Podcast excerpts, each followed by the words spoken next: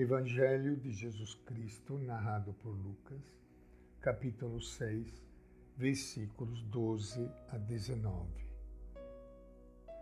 E aconteceu que, nesses dias, Jesus foi à montanha para rezar e passou a noite inteira em oração a Deus. Quando amanheceu, chamou seus discípulos, escolheu 12 dentre eles e deu-lhes o nome de apóstolos.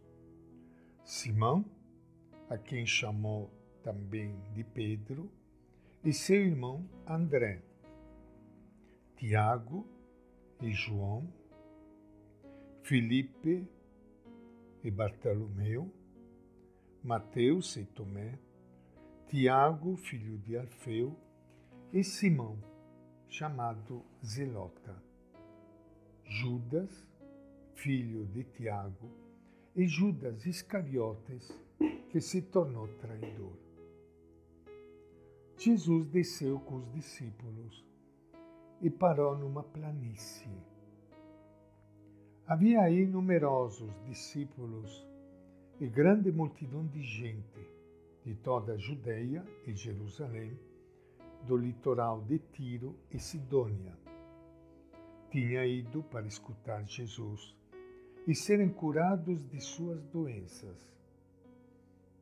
Os que eram atormentados por espíritos impuros também ficavam curados. Toda a multidão procurava tocar em Jesus, porque dele saía uma força que curava a todos. Esta é a palavra do Evangelho de Lucas. Minha saudação e meu abraço para todos vocês, irmãos e irmãs queridas, que estão participando do nosso encontro através da rádio Imaculada Conceição, através do Facebook, YouTube e outros meios de comunicação, através dos quais nós queremos que o Evangelho de Jesus possa chegar ao maior número de pessoas. Porque, eu já disse para vocês em outros momentos também, gente, não há coisa melhor na nossa vida do que ficarmos sentados aos pés de Jesus de Nazaré, ouvirmos a sua palavra, escutarmos o seu carinho, ouvirmos o seu coração, sempre aberto para todos, mas em modo especial para as pessoas que sofrem, que passam necessidade, porque Ele é de Deus. Ele é o próprio Filho de Deus, que veio trazer para nós todo o carinho do Pai, sempre preocupado com seus filhos e filhas. Vocês perceberam no início do Evangelho como Jesus se retirou para rezar. E diz Lucas que ele passou a noite inteira em oração a Deus. Eu sempre fico me perguntando, o que Jesus tinha tanto para conversar com o Pai? Passou a noite inteira em oração a Deus. É interessante como Lucas logo em seguida diz que quando amanheceu, chamou seus discípulos e escolheu 12 dentre eles. E aqui nós temos o nome dos primeiros 12 apóstolos escolhidos por Jesus. Eu imagino também que cada um de vocês que está me ouvindo neste momento foi um dos escolhidos para fazer parte do grupo dele, junto com ele, para nós construirmos e realizarmos o grande projeto do Pai. No Novo Testamento encontramos 4 listas que nomeiam os 12 apóstolos, embora nenhuma delas coincida sobre a exata ordem dos nomes. O nome apóstolo significa enviado. E é provável que Lucas tenha projetado para trás no Evangelho esse termo que na igreja primitiva designava o chefe de uma comunidade cristã.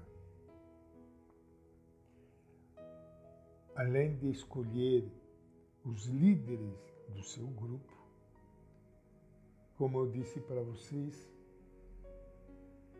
Jesus escolheu cada um de nós, cada um de vocês, para estarmos juntos com Ele. É interessante notar como Jesus não chamou pessoas para adorá-lo, mas chamou pessoas para serem companheiros dele, acompanhá-lo na sua luta, na sua missão. Entre eles também encontramos Simão, um dos 12 apóstolos, que teria pertencido ao grupo dos Zelotas. Estes constituíam uma seita judaica que representava o extremo fanatismo nacional. Suas táticas eram semelhantes às dos modernos terroristas políticos. Muitas vezes fazia incursões e matava, atacando estrangeiros e judeus suspeitos de colaborarem com os forasteiros. Se de fato Simão pertenceu a esse grupo, considerado subversivo pelos judeus, é admirável o fato de Jesus buscar também aí, nesse meio, um seguidor e futuro missionário do Evangelho. Judas Tadeu, cuja festa litúrgica comemoramos hoje, Judas Tadeu aparece no elenco dos 12 apóstolos, e só se conhece uma intervenção dele no Evangelho, e tido como o autor da carta de Judas, apenas um capítulo com 33 versículos. Boa parte dos autores modernos, porém, pensa tratar-se até de outra pessoa. O mais importante, porém, é nós olharmos esta lista dos 12, entre os quais existe também Judas Iscariotes, que se tornou traidor. Assim Lucas frisa na sua lista. Pois é, até entre os escolhidos para continuar a palavra e a ação de Jesus, existe alguém que irá trair a missão e até comprometer o projeto de Jesus.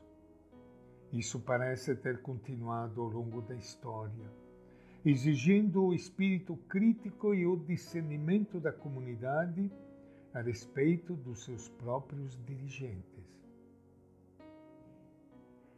Todos nós somos sujeitos a trair o projeto.